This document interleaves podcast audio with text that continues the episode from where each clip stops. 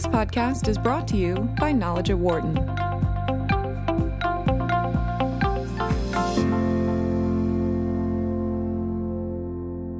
We're meeting today with Kent Smetters, a Wharton professor of business economics and public policy, to discuss the recently proposed changes to immigration rules by the Senate and endorsed by President Trump, which would cut legal immigration in half over 10 years.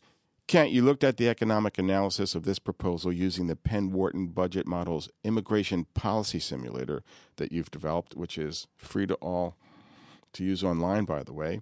Uh, the simulator shows the impact of potential immigration reforms, including on GDP, the size of the economy, population, employment, and the old age dependency ratio, which is a really interesting one, I think, and thus the effects on Social Security and Medicare. So let's get right to the headline findings. Uh, you have noted that net legal immigration into the U.S. is about 800,000 people per year, which may sound large, but is actually about a quarter of a percent of the population, I believe. And so uh, you note um, on the website that whatever effects these policy changes might have, they're not going to be that great because uh, it's really such a small portion of the population. So let's talk first about the effects on GDP. Why don't you tell us about that? Yeah. So I think it's eh, important to kind of level set what is this bill trying to do, and in particular, there's about 800,000 legal immigrants who come into the United States every year, and about 45% of them are college educated, and the rest are typically very unskilled. So the way to think about immigration in America is kind of a barbell um, approach. We have a lot of people kind of very unskilled, and a lot of people who are kind of the engineers and so forth who are much more college educated. So, what the RAISE Act, which is the Reforming American Immigration for a Strong Economy Act, that was reintroduced by Senators Tom Cotton and David Perdue last week, tries to do, is it tries to do really two things. The first is it lowers the total amount of legal immigrants every year to uh, roughly about 400,000, so about 50% decrease, but then tries to change the skill mix such that instead of 45% uh, being college educated, we estimate it will be around 75%. And so what we do with the, the, the model is we uh, simulate what's the impact likely going to be, and if um, – uh, the, and overall, the impact is going to be um, a, a basically negative uh, for both GDP and jobs. And what's going on is that if there was no change in the number of visas that are being issued, um, so the, the total 800,000 number didn't change, but all you did is increase the skill mix, um, that would be positive for GDP. It would go up about by about a third of one percent um, over time. But at the same time, you have this negative effect on um, GDP through reducing the total number of visas. And so overall, we find uh, the long run impact will be about 2% um, reduction in GDP and a job loss of about 4.5 million. That's, that's uh, by what year, over what period? Um, and that is the long run effect in terms uh, uh, by 2040. And then we report, you know, intermediate years as well. And so uh, in by 2027, you know, 10 years from now, GDP um, will go up. Um, uh, uh, uh I'm sorry, just the opposite. GDP will go down, but but not as much. And um, uh, then the, the, in terms of jobs, the the job effect is you know pretty small in the first um, several years, um, but then over time, it, the job increases uh, uh, uh, the, the job losses increased quite a bit. So uh, roughly about by four four million by the year 2040. So that's uh, that's quite. So you're saying there's going to be four million or so fewer jobs in 2040 if uh, this bill uh, was passed as as it's written. That's right, and we show all the intermediate years as well. I mean, do keep in mind when we talk about four million jobs, we're talking about on a base of 200 and 14 um, million jobs that we project um, will be uh, happening in 2040. And so that's going to go down from 214 million to about 210 million. So as a percent of total jobs, you know, we, we're talking about, you know, a, pre- a pretty small number, uh, you know, a couple percent, but still, it's it's definitely a negative. So, so is it is it too small to say whether that would have any effect on salaries overall or not? Yeah, I mean, so uh, we did look at um, uh, wages, and what happens is that you have a couple things going on. The first is that the um, uh, so as you in fact uh, remove people, you have less labor. Um, that increases the amount of capital per worker um, in the short run. So wages actually go up a, a, a small amount in the short run.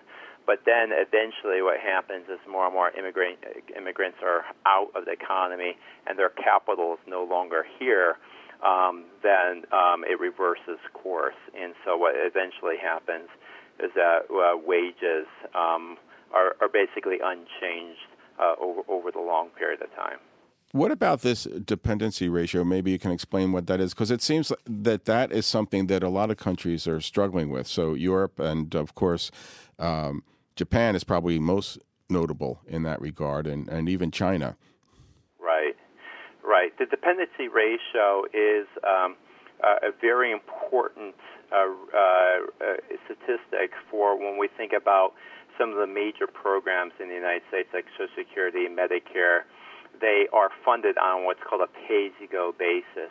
so you need a lot of younger people to, in fact, um, help pay for those programs. What's happening over time is the amount of older people relative to younger is uh, uh, going way up. So we have a lot more. Uh, we have a, a very aging population. That's a problem for us because that makes it harder for to, uh, to pay for uh, these programs that are mainly focused on the on the elderly. Keep in mind, you know, our three programs alone, Social Security, Medicare, and Medicaid, are going to basically absorb the entire federal budget at some point. I mean, they're on a, an exploding path. So what happens is that when you get rid of immigrants, um, immigrants typically are coming in at a younger age. Um, and, um, and so when you get rid of them, you're actually worsening your ability to pay for those old age uh, uh, programs. Now, it is true in the old days, there was some gaming that would happen. That is, immigrants would come in at middle age, qualify for Social Security with just 10 years of work, and then be able to collect benefits. A lot of that gaming has been eliminated. So, for the most part, immigrants are, are positive now for helping us to uh, pay for those entitlement programs. How, how was the gaming eliminated? Uh, it was, it was an act of Congress that basically uh, made it harder for people to um, uh, actually qualify for benefits. They had to um, pass bigger hurdles so they they couldn't come in and just qualify based on a few years of work. So I, this it's an interesting issue because a lot of times when you talk about immigration, I mean people think about illegal immigration, of course, which is which is a separate topic. But but but just in general, they think about well, maybe um, immigrants are taking other people's jobs and, and that sort of thing. And and you know, there's lots to discuss in those areas, which we're not going to talk about today. But I think one thing that's interesting is this, you know, sort of. Um, the, the fact that the U.S. has has you know is a country of immigrants, and so if you look at some place like Japan, where they have uh, an aging population, their total population is scheduled to drop by very drastic numbers over the, the next couple of decades. Um, but they don't have the kind of history of being open to immigration that the U.S. has, and it's very hard for them to accept younger immigrants who might help them with their dependency ratio. And so, in that sense, we have um, we have some advantages over other countries, don't we? That our our culture is one that that sees immigration as generally a positive thing. Now we're now we're kind of negotiating about how much is the right level. Right. I mean, no no question. Uh, relative to Japan, our history of allowing for immigration is been a, been a positive. Of course, that can you know reverse somewhat with this bill.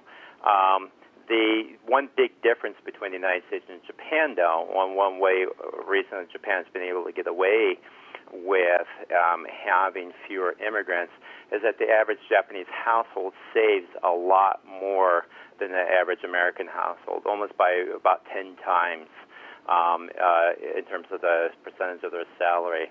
And so um, the Japanese have been able to afford a higher level of government debt and uh, be able to avoid some of the other negative problems that are associated with not having much immigration. That's not been true in the United States, and so immigration plays a really key role. So, what else would be important to know uh, to understand uh, what is uh, what was uncovered in your in your simulations on this immigration issue? Yeah, I mean, I think the, uh, the the main points are that if in fact you simply tilt the balance toward more skilled workers, that's a positive um, because skilled workers are going to be net producers for the economy, not just in terms of taxes that they pay, but in terms of uh, job creation. Um, but then, if at the same time you are reducing the total number of immigrants, that goes in the opposite direction. So, if the Trump administration really wants to uh, figure out how do we make do immigration reform in a way that's kind of net positive for the economy, it's really um, changing the rules on how uh, immigrants are decided to come in, and in particular, less about um, just family ties and so forth, and more about the actual skills that they bring in. You also you also just quickly looked at what would happen if immigration increased by fifty percent or hundred percent, and the effects that would have on GDP and jobs. Can you talk about that for a moment? Yeah, and that's um, even if we didn't change the skill mix, but we simply just increased the amount of legal immigrants, that would have a very big um, positive impact on the economy, and that's um, both in terms of total GDP, number of jobs. Now, someone might say, well, that's kind of obvious because you just have more people.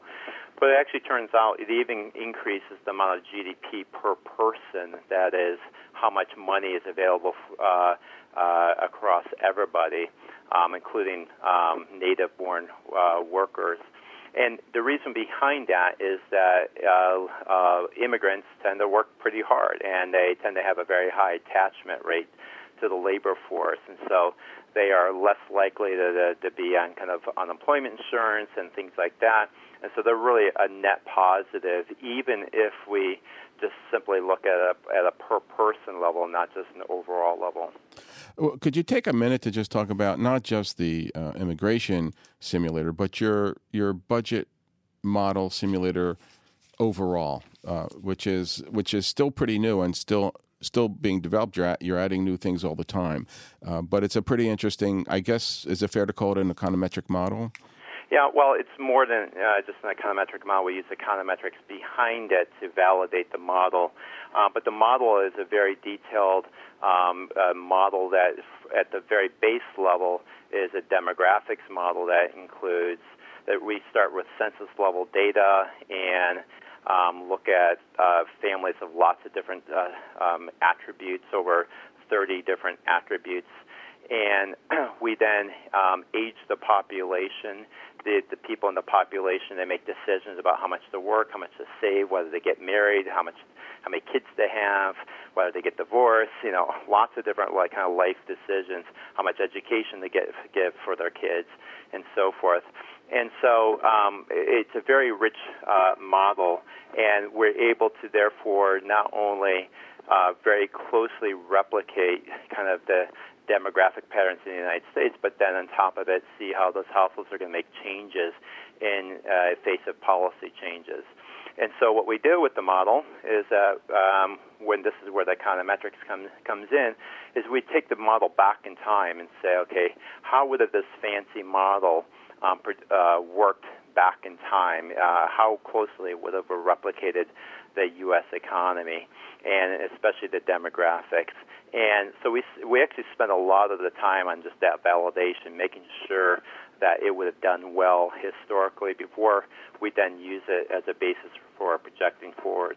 And then on top of that model, we've coded up lots and lots of different policy rules. We've coded up almost every single individual tax um, reform that's out there. So it's kind of it's like a TurboTax like you know feature to the model. Um, we have very detailed Social Security system, and we're building on top of it just much more detailed um, uh, government policy systems. And worth noting that anyone can go online and play around with this thing, correct? Yes, and what's really neat about it, even though the model takes a while to solve, um, you can actually just go right to the Penn Wharton Budget Model website. You can just Google Penn Wharton Budget Model, and uh, you can play with the different simulators yourself by just literally moving different dial controls and saying what would happen um, for, like, for example, Social Security. There's a lot of different options there of how would we fix Social Security. You could just move these dial controls um, there's over 4,096 combinations with just Social Security alone. And so what we do is because you know it's a very deep model that does a lot of big data and a lot of complex theory and so forth. Um, you don't have to wait, you know, a half hour, an hour for your results. We actually use cloud computing to pre-compute every single combination ahead of time, so that you get, you know, instant results. Just kind of like doing a Google search. You know, Google scrapes the web first, and and um, it doesn't literally go out and search it every single time you, you type in something. So we do we do it ahead of time so that you can get instant results and, and do lots of what if analysis. Well, thanks very much for being with us today. My pleasure. Thanks so much. For more insight from Knowledge at Wharton, please visit knowledge.wharton.upenn.edu.